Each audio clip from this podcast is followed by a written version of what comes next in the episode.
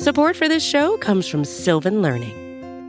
When children love learning, they can tackle any challenge life throws at them. Sylvan's Insight Assessment can help you determine if your child is ready for what's ahead.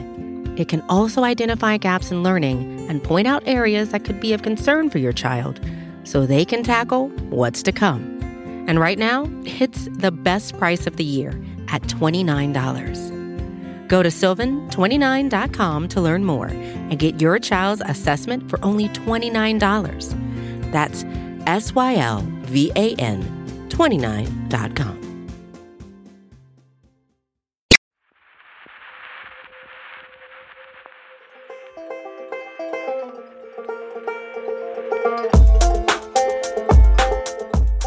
From Cafe and the Vox Media Podcast Network, this is Now and Then. I'm Heather Cox Richardson. And I'm Joanne Freeman. This week, the topic that we've chosen to address is related to the fact that on Thursday, November 17th, House Speaker Nancy Pelosi announced that she was not going to seek a leadership role in the next Congress.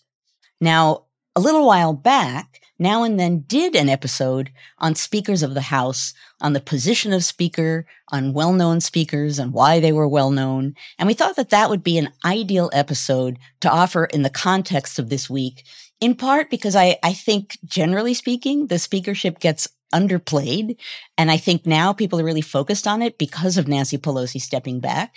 So the episode offers some good context but also it, it offers important context for the importance of this moment of change and what it might mean to have a new Speaker of the House.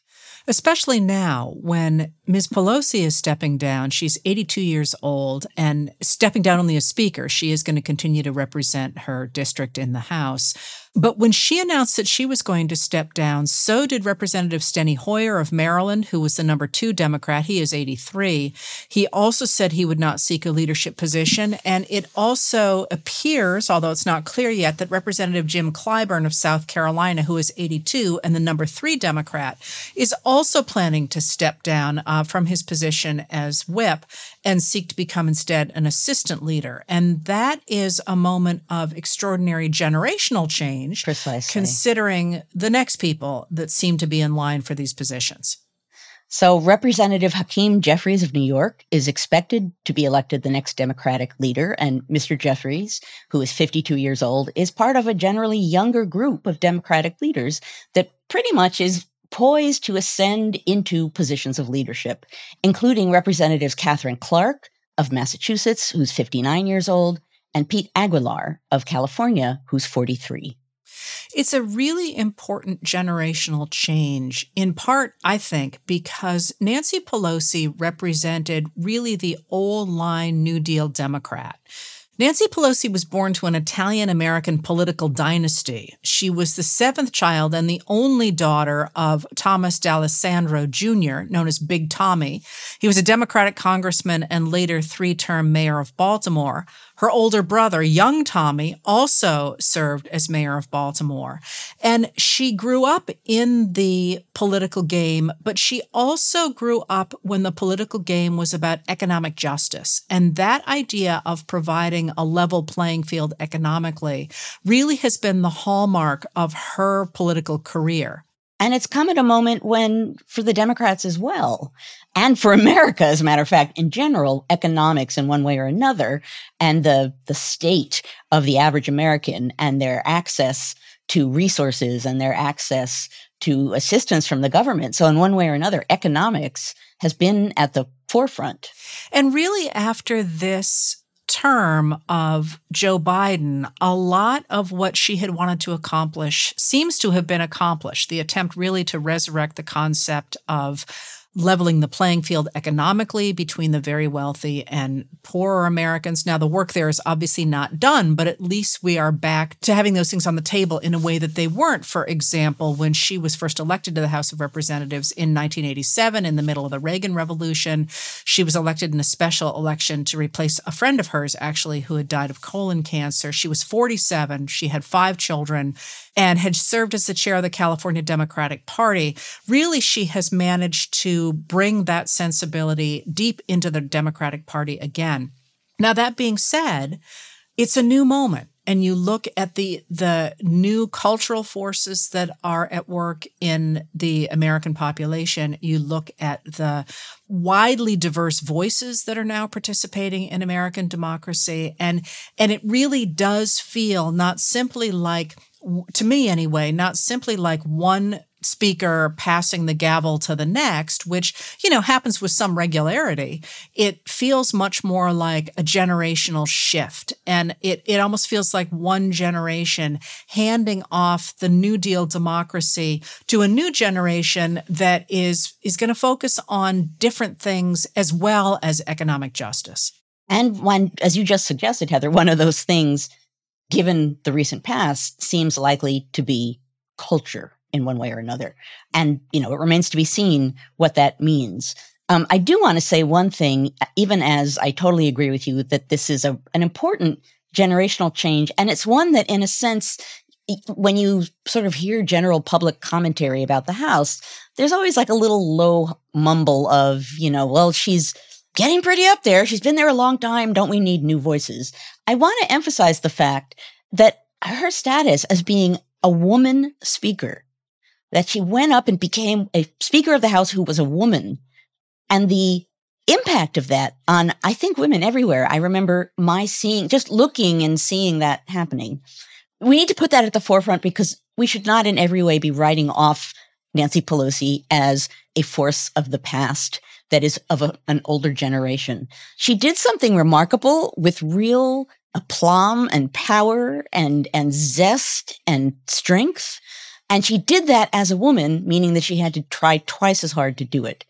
And so I think that just deserves some commemoration here as we step back and offer you a look at the speakership generally, a little bit more information about Nancy Pelosi, and then a look at speakers in the past who were significant in some ways and why they made a mark.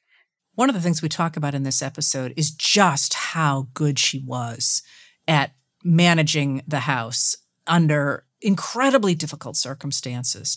But in addition to being, as you say, a, a, groundbreaker and very, very good at what she does, what I will miss most, well, maybe not most, but I will miss a lot about her tenure as speaker is her wit and her I have to say it snark. And even in her farewell speech, which was enormously moving, she talked about the how majestic American democracy is and that it's fragile and all the things we need to do to protect it. You know, she was incredibly beautiful speech and a very important speech. She also made it a point of saying how much she had enjoyed working with three presidents in a in a just this wonderful passionate speech.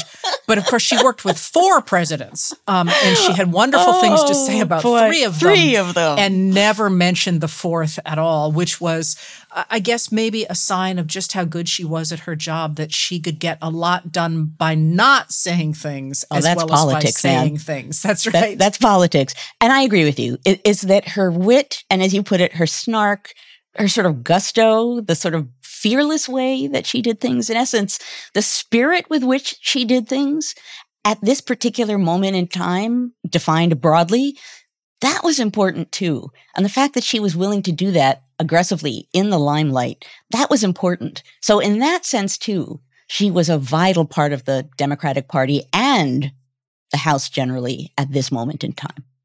So here we step back and we offer you our episode on Speakers of the House.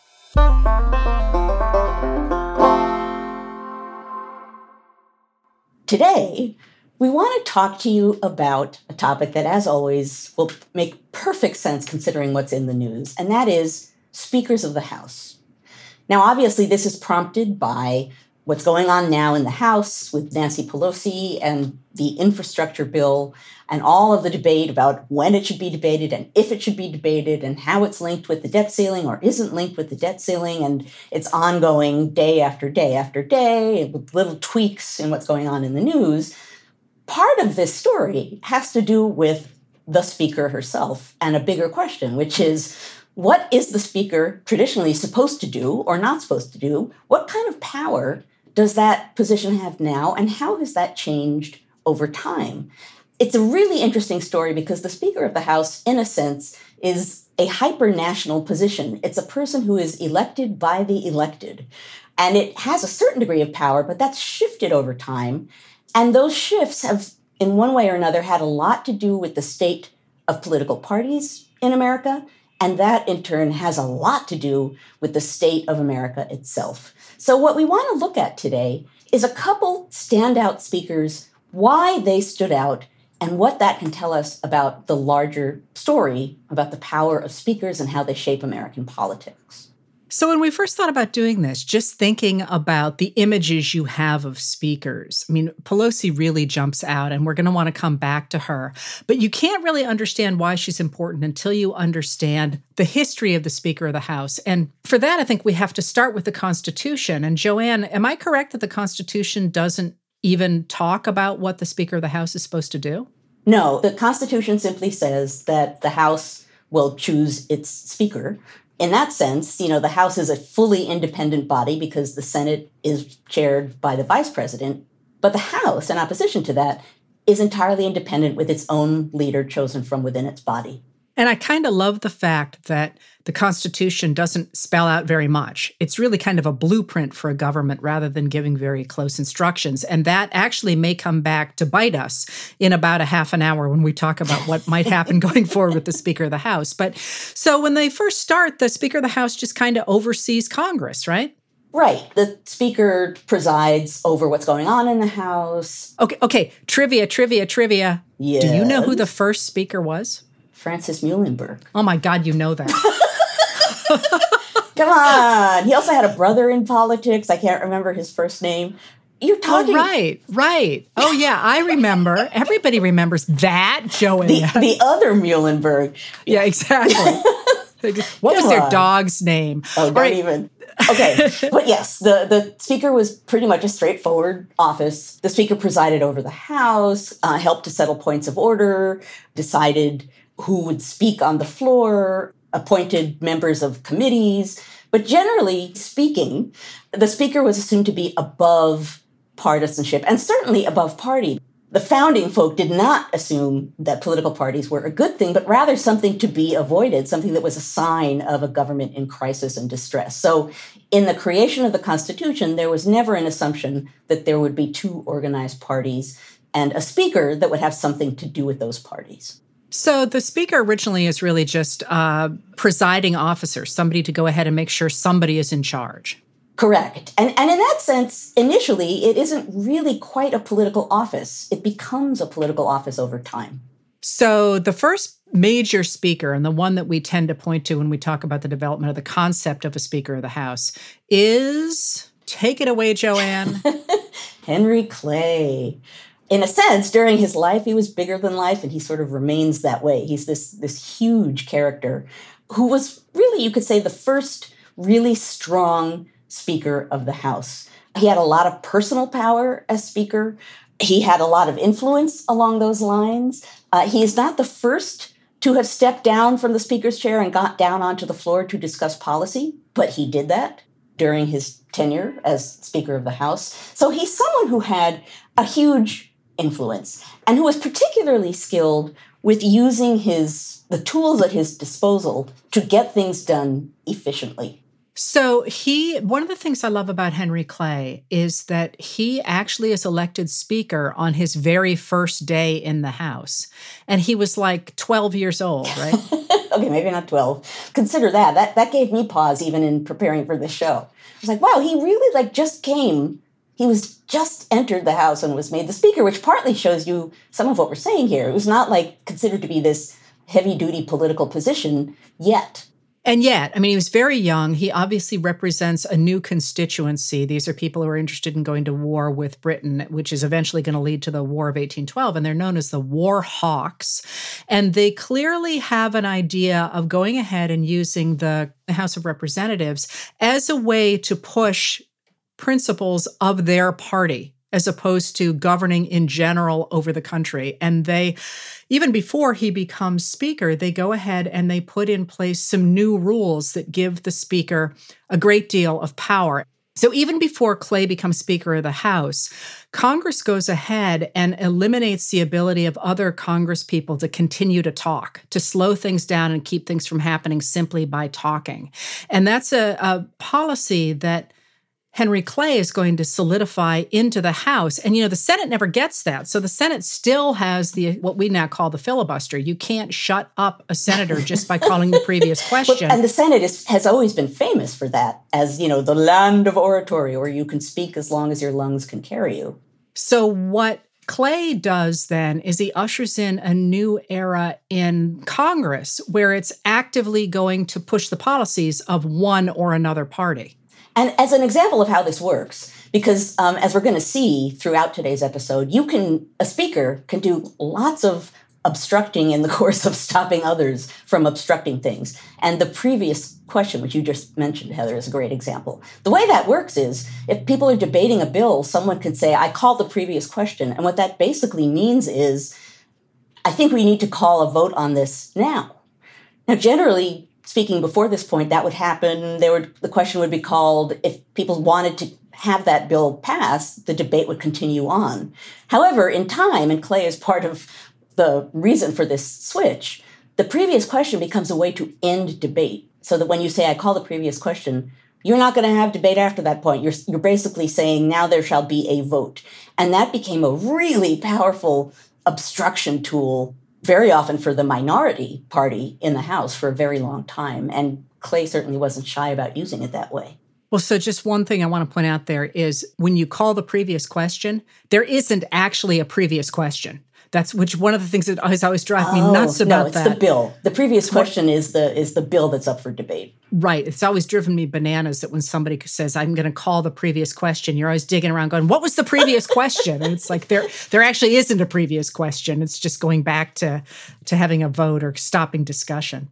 So Clay goes ahead and he manages to use the speakership to push the agenda for his party. What else do we need to know about Clay? Well, I mean, I suppose it would be useful to know some of the ways in which, as a speaker, he didn't use conflict, but he used real skill with parliamentary tools to get his way. And a great example of this, it's kind of sneaky. I want to call it dirty politics, except in some ways it's just politics. But a great example of what a speaker can do takes place during debate over the Missouri Compromise of 1820. So the House passes the conditional admission of Missouri as a state. And at a late hour, John Randolph stands up, passes a motion. He, he wants to reconsider that vote, he wants to contest it. Clay, as Speaker, says to Randolph, you know what, it's a really late hour. Why don't we continue this tomorrow? And Randolph agrees. Okay, next day comes. And Clay says to Randolph, you know, we have to do some morning business first and then we'll turn to what you were discussing yesterday. During the morning business, Clay signs the bill as it was passed.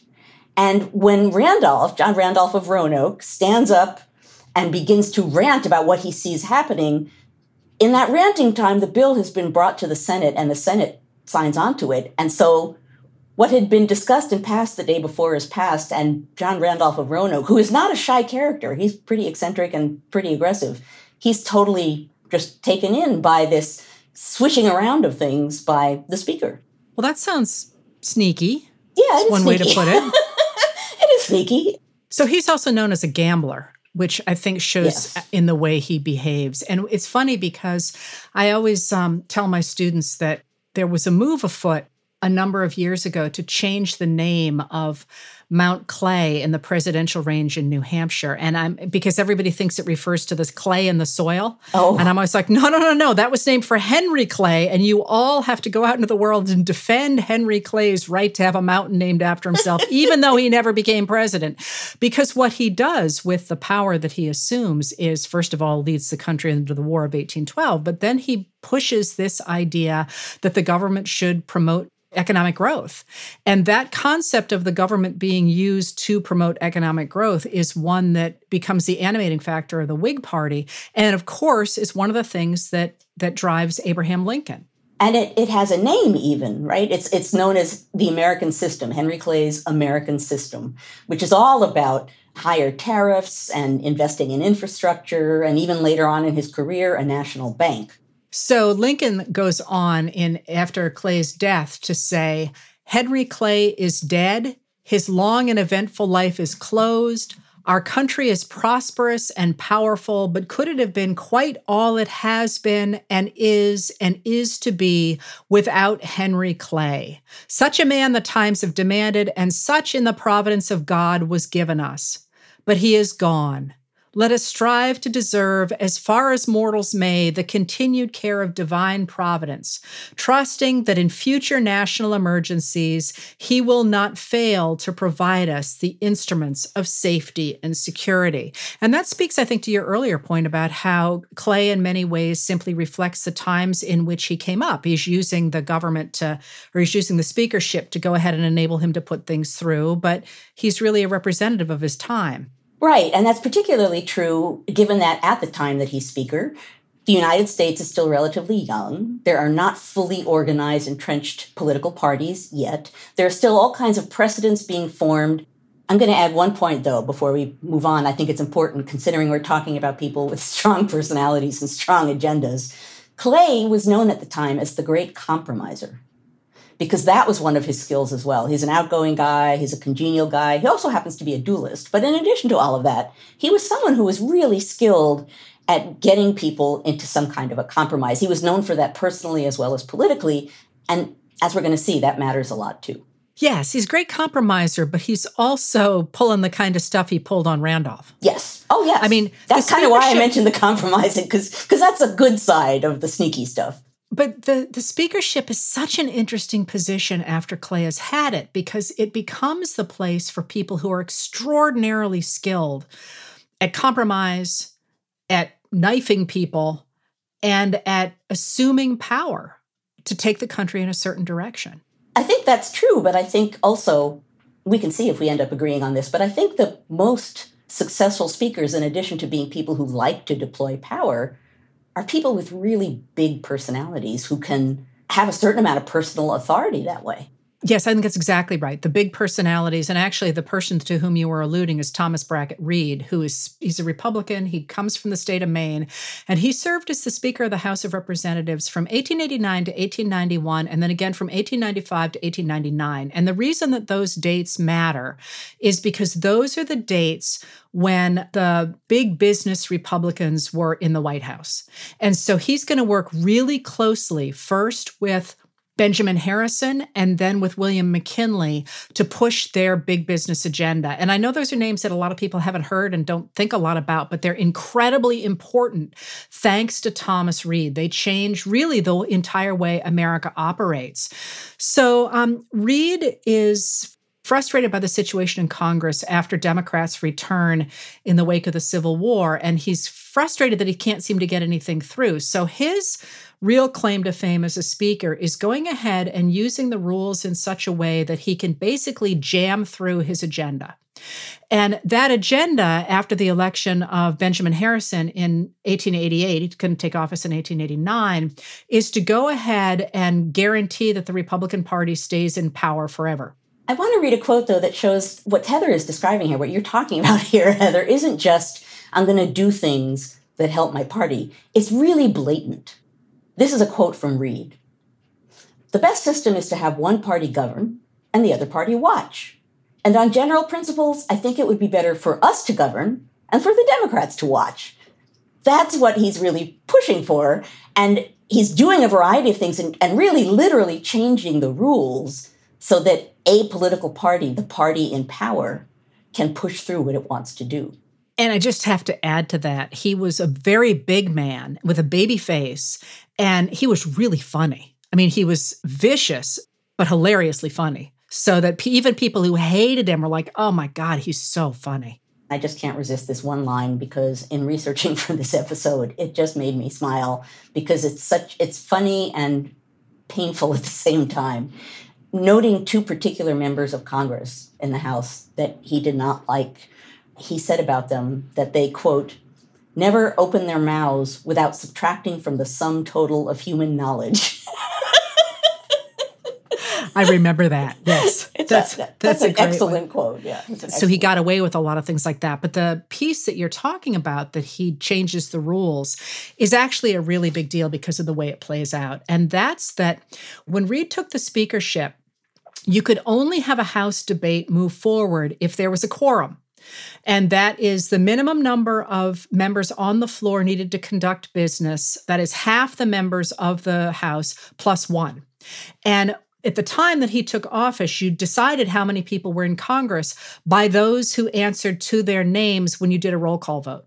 So if you didn't, if you as a member of Congress didn't like what was going on, you simply wouldn't answer the roll. So you'd be sitting in your seat, but you wouldn't answer the roll. And therefore, you would deprive the House of a quorum. So, especially members of the minority party. And in 1889, when uh, Reed is first speaker, the Democrats are furious because Benjamin Harrison has been elected with a minority of the popular vote. And there's been kind of something squirrely going on in the Electoral College in that year. So they're already mad. And they're mad about the fact that the Republicans stopped them from doing anything they wanted to do during the previous term, during Grover Cleveland's term. And so when Benjamin Harrison takes office, and Reed steps up as the Speaker of the House, they're prepared to be difficult, but then Reed starts right off smashing stuff through. And right before he becomes speaker, about nine months before he becomes speaker, Reed is furious by this. And he actually writes an article titled Rules of the House of Representatives, in which he notes that in the previous Congress, the House only voted on 8% of the bills because of this, as he said, disappearing quorum. But he believed that this put way too much power in the hands of the minority. So he called for changing the way that the House did business. As he said, if the majority do not govern, the minority will. And if the tyranny of the majority is hard, the tyranny of the minority is simply unendurable. The rules then ought to be changed so as to facilitate the action of the majority. This proposition is so simple that it is a wonder there could be any discussion about it. And yet, recently in the House, there was much said in debate about the rights of the minority and that the rules of the House, instead of being merely business regulations, a mere systematization of labor, were a charter of privileges for those whose arguments were too weak to convince the House.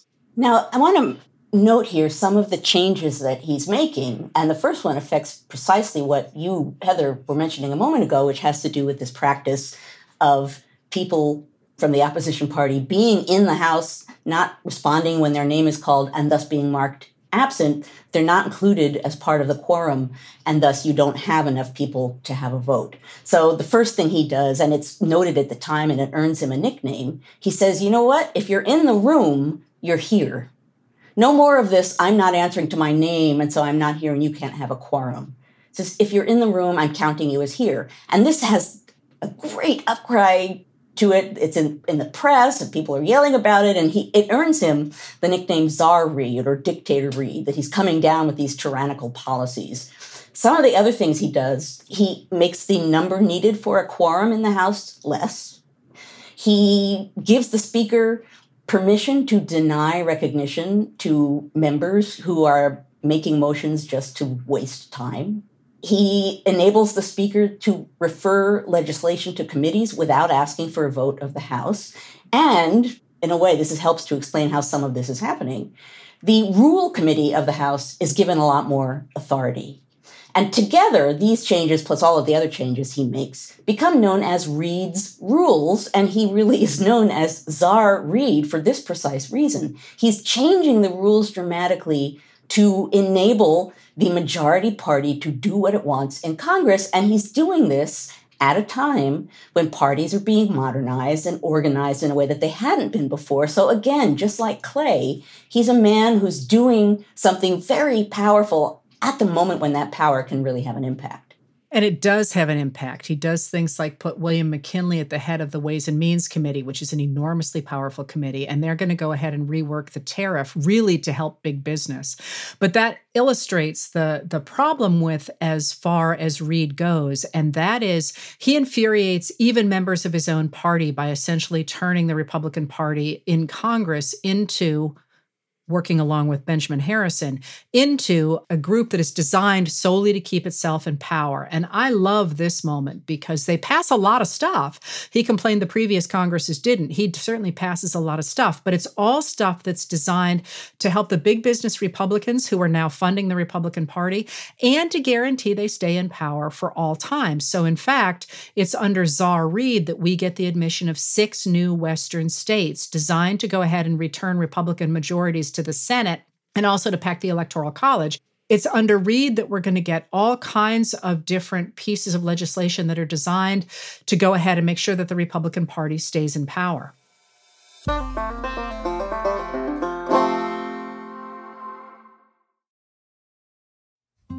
Support for this show comes from Sylvan Learning. As a parent, you want your child to have every opportunity, but giving them the tools they need to tackle every challenge, that takes a team. Now more than ever, educational support tailored exactly to what your child needs can make all the difference. That's why parents have trusted Sylvan Learning for 45 years as the ultimate teammate in their child's educational journey, instilling in them a love for learning and a passion for reaching the next level. And Sylvan's Insight Assessment can identify gaps in learning and areas that could be of concern for your child. It's a 360 degree view into your child's learning that you can't find anywhere else and helps ensure that your child didn't miss something in school that might put them at a disadvantage in the future.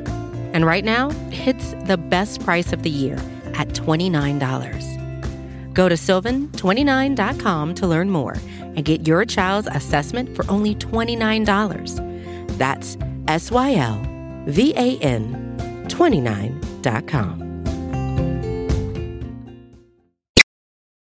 For more cafe history content, check out Time Machine, a weekly column by our editorial producer David Kurlander, inspired by each now and then episode. You can receive the Time Machine articles through the free Cafe Brief email. Sign up at cafe.com slash brief.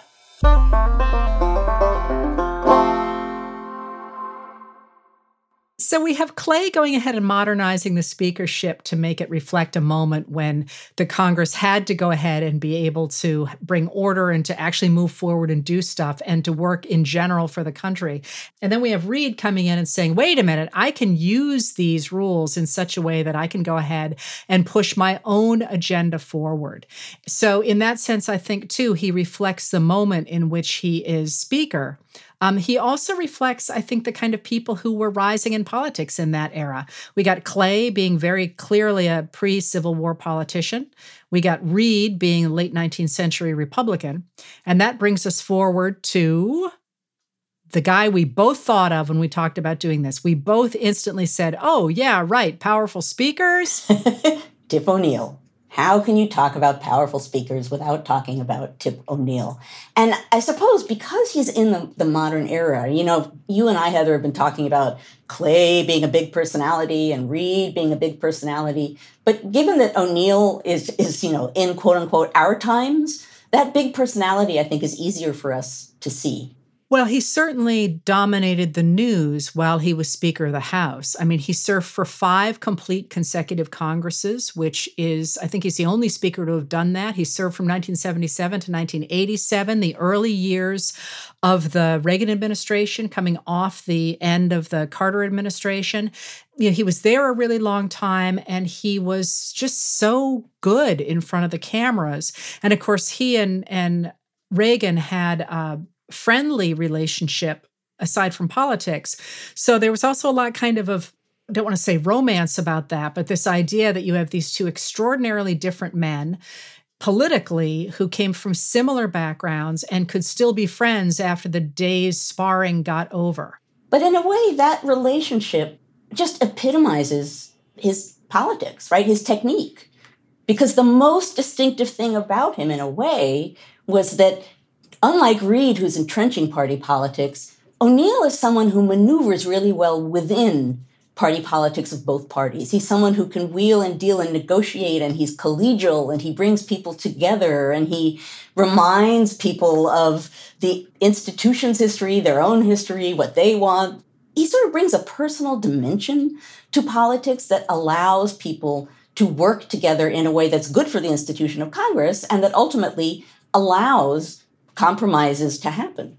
I think that's right, but I think that that back to your point, I think that reflects the time as well as the person. So he's absolutely a coalition builder. And he comes from, of course, the Boston Irish scene and always talked about how all politics is local. And, you know, there's this old saying about how he once made the mistake of not asking someone for their vote. And she called him out on it. And ever after that, he would always make it a point to ask people to vote for him because people like to be asked, as he said. So partly it's his personality, but partly I think it is the New Deal coalition. I mean, he comes up the ranks during the Depression. He graduates from college in 1936, and he sees the government in a very New Deal way. You know, the idea that the federal government should take care of people the same way that machine politics in cities used to take care of people. And that was about wheeling and dealing and building coalitions and making sure that everybody got their potholes filled. And when that comes head up against the Reagan era, when the whole idea, as Reagan talks about in his first inaugural, that in our present crisis, the government is not the solution to the problem, the government is the problem. That just doesn't make any sense to somebody like Tip. That's not the world he came from politically, ideologically, in every other way, that wouldn't make sense to him. I also think that part of that assumption about government being there to help people plays well with who he appeared to be. You said, Heather, he, he shows well in front of the camera. He did. He seemed like this collegial big guy who, you know, is quote unquote one of us and, you know, speaks as we would speak and understands what we understand. And when you look at some of his conversations, certainly as he gave them during his time as speaker, you can hear that in him. You can hear the fact that he's kind of appealing to the shared humanity of who he's talking to. And the example I want to mention, I'm, I'll mention it not because it's necessarily very important, but again, in, in thinking about this episode, it stood out to me because it sounded so much like him and it sounded so much not like what you would hear today. And this is O'Neill talking about his first conversation with President Jimmy Carter. And O'Neill says, Our first conversation, he told me how he had handled the Georgia legislature by going over their heads directly to the people. I said, Hey, wait a minute. You have 289 guys up there, the House Democrats, who know their districts pretty well. They ran against the administration and they wouldn't hesitate to run against you. He said, Oh, really? What I love about that is, hey, wait a minute. You've got 289 guys up there. it's it's such a it's institutional, but it's human, but it's aggressive, but it's not closing doors. But the institutional part you're pulling out really matters yes. because he sees the government as an institution designed to help people. And if you're not part of that sort of insider game, you don't get that. So you can see how President Jimmy Carter might not have seen that coming as he did from a, a, state where he had had to work around the people that were already in, in the legislature and go directly to the people and had done so very successfully. And of course, that didn't translate well to Washington when he tried to translate it there. But the other great O'Neill quotation, I think, is when he talks about working with Reagan. And it's really important to remember that O'Neill's version of the government that's designed to be this institution that goes ahead and helps ordinary Americans, as I say, I think the machine politics side of that really matters because that's what O'Neill is coming from, that sort of Boston feel. His ideology is dead set against that of Reagan's which is designed to destroy all that, you know, designed to be an outsider and get rid of the government and go ahead and slash regulation and slash taxes and make sure that individuals are able to accumulate money as they wish and run their businesses the way they wish. And they are really diametrically opposed. And what does O'Neill say? He says, We're going to cooperate with the president. It's America first and party second. We're going to give them enough rope. They can either this is so this is so O'Neill. They can use it either to herd cattle or make a mistake. Hmm. It's no utopia out there. Let the Republicans keep all the promises they made. They've got to deliver. Let them sail the ship. We're going to see how they operate. But of course, what he wasn't prepared for was the rhetoric that the Reagan administration also brought with it that enabled them to do things like triple the debt and still talk about fiscal conservatism.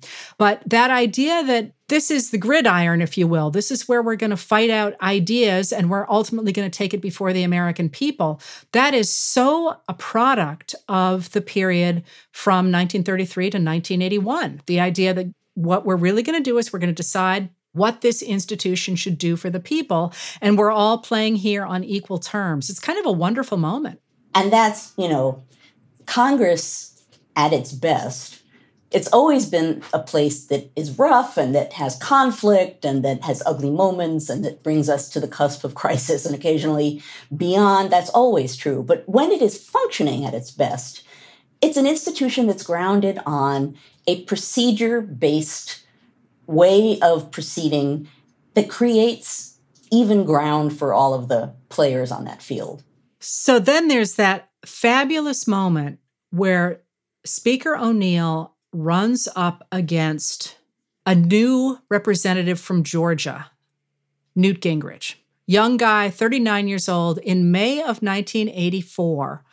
Gingrich and his fellow Republicans from the caucus he had developed, the Conservative Opportunity Society, they called themselves, did this like tag team denunciation of Democratic foreign policy in the period after Vietnam.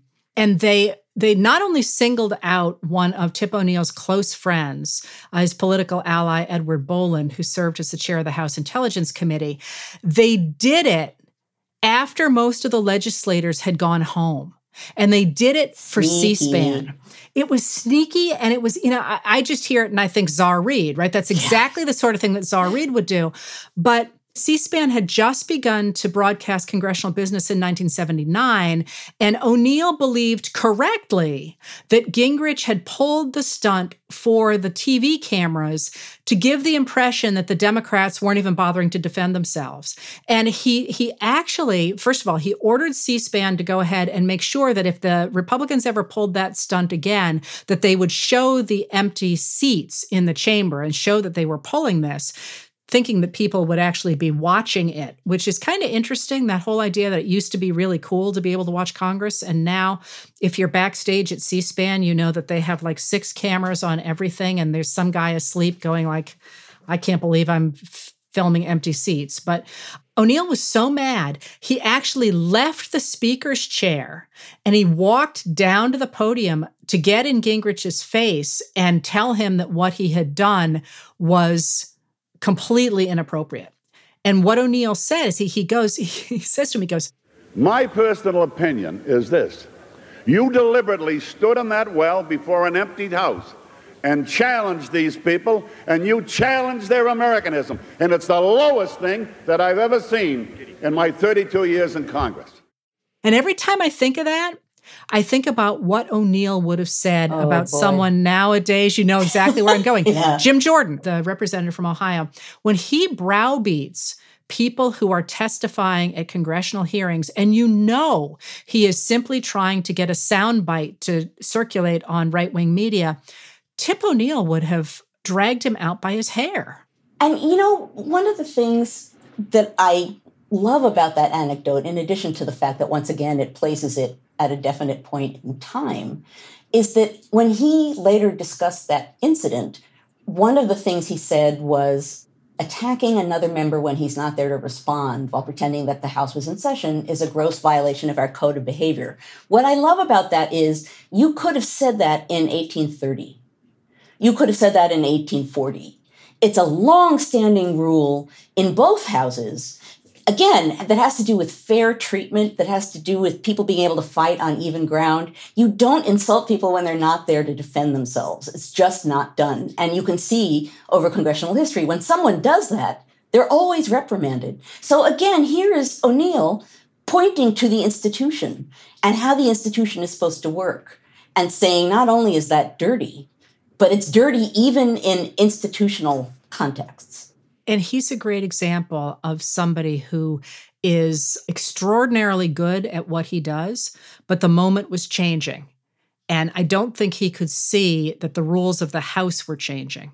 I don't mean that literally the rules of the House, the rules of American politics were changing. And his version, both of government and of the way that people were supposed to conduct themselves, had changed a lot. I mean, it would not be long, of course, before we would have a member of the House of Representatives telling a president or screaming at a president during a State of the Union address, you lie. I mean, the old days of courtesy are long gone. Courtesy and institutional respect. Yeah. Yeah. Well, so this has sort of moved us. And that brings us quite naturally. you know, I was trying to think of a smooth segue. there are no smooth segues into modern day politics. Well, but but if we if you think about it though, in a way it is a smooth segue because now we're dealing with Nancy Pelosi, the Speaker of the House now. And she, of course, is of an era with Tip O'Neill. She's 81 years old. And she has been through this period of the polarization of Congress and recognizes a different set of circumstances than he does. And because of her own background, I think she, like O'Neill was, and like Reed was, and like Clay was, is sort of uniquely positioned to represent this moment in American politics. And one of the most obvious ways in which that is true, even before you get to her personality and her manner and her politics and how she works as speaker, is the simple fact that she is a she. At a moment when women are increasingly and hopefully will continue to be increasingly present in politics of all kinds, but and particularly in Congress. And she spoke about that when, in fact, in uh, 2006, when the Democrats won 31 seats to take back the House, she became the first woman Speaker of the House in American history. And in her first remarks, I remember these, in her first remarks after she became Speaker, she talked about the historic nature of her election. She said, This is an historic moment. It's an historic moment for the Congress, it's an historic moment for the women of America. Is a moment, it is a moment for which we have waited over 200 years. Never losing faith, we waited through the many years of struggle to achieve our rights. But women weren't just waiting, women were working. Never losing faith, we worked to redeem the promise of America that all men and women are created equal. For our daughters and our granddaughters, today we have broken the marble ceiling. For our daughters and our granddaughters now, the sky is the limit. Anything is possible for them. I remember seeing the photograph of her being sworn in on the front page of a newspaper, and I was in a doctor's office, and I turned to a complete stranger who was a woman and showed it to her, and we both just sort of sat there looking at each other. And she then said very quietly, "Thank you for showing me that." It was it it was a moment. It was a moment. And the other thing that I love about not only her representation of women, but the fact that she has been very vocal about the fact that what has really prepared her for this job is being a mother. She has five children and in this moment of extraordinary polarization and the need to bring so many different constituencies together to get anything through Congress, she has been very articulate about the fact that it is her training as the mother of five children and grandmother of nine, I think it is, that has enabled her to go ahead and construct compromises that make everybody happy enough. And that skill set is again representative of the time, but I think it's also representative of a new kind of voice in politics and a new kind of ways of building coalitions. So you have people like Henry Clay gambling and drinking all night with people, and you've got Czar Reed basically just bossing them around, and you've got Tip O'Neill slapping them on the back, and you've got Nancy Pelosi mothering them in a sense. I think she is very aware of the problems that mothers have in America nowadays, especially uh, impoverished mothers. She, again, at one point said, What took me from the kitchen to Congress was knowing that one in five children in America lives in poverty. I just can't stand that. So she's taking the New Deal coalition and saying, let's not just privilege working men in nuclear families, let's go ahead and help women and children. And you can see how that is applicable to the work she does. But I also think it made her uniquely positioned to gain headlines during the Trump administration mm-hmm. because she didn't explicitly call Trump a toddler, but she treated him like one. And anybody who has either been a child or a parent, is that is to say, all of us recognized when she was doing that. People called it out at the time At one point, she uh, when Trump walked out of a meeting with her because she wouldn't give him money for his border wall, she turned to the reporters and she said, "I'm a mother of five, grandmother of nine. I know a temper tantrum when I see one." And you know, it just made his hair catch on fire to hear her talk like that and to act like that. And particularly because it's true. And whether he admits it or not, it was obviously true. And her by her giving that name to it. And in a sense, there's a gendered component to that, which makes it even more powerful. I also just want to make the point that she's a wonderful politician. She's a very skilled politician who understands the need to work with different coalitions to bring people, if not together, at least to get them to go on a track that's going to end up with some kind of a conclusion. There's a quote from her just recently, within the last week or two of the recording of this episode, that, that I think is worth quoting, particularly because of the last part of it. And she's talking right now about infrastructure and, and what's going to happen with the bill and the vote and how will it pass or will it pass or who's doing what. She says, let me tell you about negotiating. At the end, that's when you really have to weigh in. You cannot tire, you cannot concede. This is the fun part. That's a politician speaking. And the other thing that she's got so brilliantly is timing. And this is one of the things that's always interesting for people like us who are historians who kind of understand the way Congress works, well, to the degree anybody can, I suppose, is people get all hot under the collar. Why isn't she doing this? Why isn't she doing this? We need to replace her. We need to do this. And then you sit there and you watch her extraordinary timing. And it's actually key i think to the fact that she played such a role first of all in in stopping george w. Bush from privatizing social security. Again something that didn't happen largely because of nancy pelosi and with getting through the affordable care act obamacare both of which came down to her timing. So, with Social Security, after George W. Bush was reelected in that winter, the winter of 2004 to 2005, Republicans had majorities in both houses of Congress and they believed that they had a new lease on life. They thought they had this brand new opportunity to push through their version of what the government should do. And key to that was replacing Social Security's basic structure. So, the signature piece of the New Deal coalition from the 1930s is the Social Security Act, which it doesn't just provide paychecks to disabled people and to to elderly people, but actually provides unemployment insurance and aid to women and children and does a whole bunch of other things that are in that umbrella. And they were going to get rid of that, replacing it with a program in which people would divert some of their income into accounts that were like 401k accounts, essentially. And they didn't really ever articulate how that was going to happen, but this was Bush's big push. And of course, the Democrats were under great pressure to come out and oppose it. And Pelosi refused to.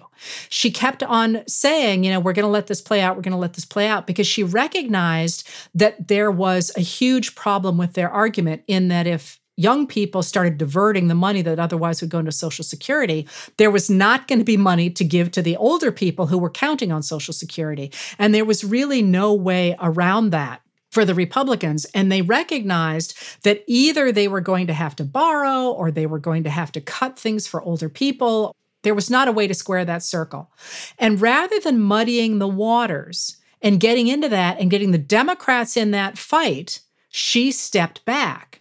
And lots of Democrats are like, you got to step up, you got to say something. And she was like, no, anytime we do that, we're going to start fighting. And what we really need to do is nothing. And one of my favorite comments she made is somebody was pestering her about, what are we going to do? What are we going to do? What are you going to come up with something? When are you going to say something? And she says, never is never good enough for you. and it worked because the Democrats refused to get involved in the debate, leaving the Republicans to fight amongst themselves. And you will notice that Bush's proposal to go ahead and privatize Social Security died. It never came to a vote in either House of Congress.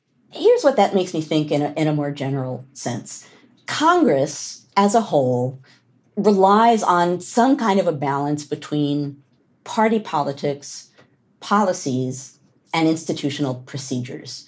All of those things, in one way or another, are there when it's functioning. And as I mentioned before, for it to be a credible institution, there needs to be a sense that there's an even playing field, regardless of a majority or a minority party. People have to believe that the institution itself is enabling politics to happen in some sense, and that there are ways to come back and refute things if you don't like the way things are going. What the speaker faces is the challenge of that balance, is helping to maintain that balance, party politics and policy and institutional procedures, while also managing, in some ways, the party politics component of that. Nancy Pelosi, in this particular time, facing our particular political situation, with all of the polarization that we're facing, this is a challenging time to be Speaker for any number of reasons. What's interesting about watching Pelosi is that she clearly enjoys what she's doing. And this moment in our politics, when what is on the table in front of the House of Representatives has been a continuing resolution to fund the government, a measure to raise the debt ceiling, a bipartisan infrastructure bill of about $1.2 trillion that initially, at least, some Republicans signed on to, a much larger infrastructure bill that does all kinds of brand new things to protect women and children as well, and at least two voting rights acts all at the same time. It's like watching someone spin plates. And when people sort of throw up their hands and say, this can't be done, I always think about what Pelosi said after the Democrats lost their 60 vote majority in the Senate, just as the vote for the Affordable Care Act came up. And a lot of people thought that that was it, it wasn't going to get through. And she said, We'll get the job done. I'm very confident. I've always been confident. And and she did. You know, she she they managed to go ahead and get that bill through the House and to put the Affordable Care Act in place. And when you think about Pelosi being able to pull off things like getting through the Affordable Care Act and everything she's juggling right now, it's worth remembering what Representative Hakeem Jeffries said about her. And he said, when has Speaker Pelosi ever failed on a legislative initiative that she and a Democratic president strongly support? She didn't even fail when she had Republican presidents, including George Bush and most recently Donald Trump. So I think anybody who's counting her out already in terms of getting through all these measures might be counting their eggs before they chicken, as you say.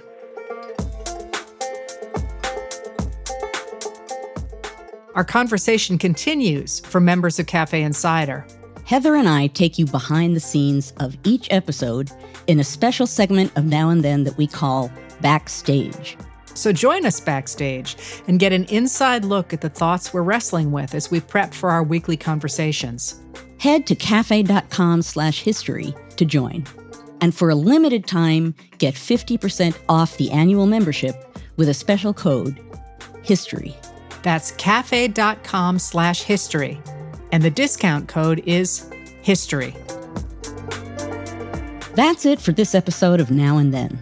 If you like what we do, please rate and review the show on Apple Podcasts or wherever you get your podcasts. It makes a big difference in helping people find the show. Your hosts are Joanne Freeman and Heather Cox Richardson. The executive producer is Tamara Sepper. The editorial producer is David Kurlander. The audio producer is Matthew Billy. The Now and Then theme music was composed by Nat Weiner. The cafe team is Adam Waller, David Tatasciore, Sam Ozer-Staton, Noah Azalai, and Jake Kaplan. Now and Then is presented by Cafe and the Vox Media Podcast Network.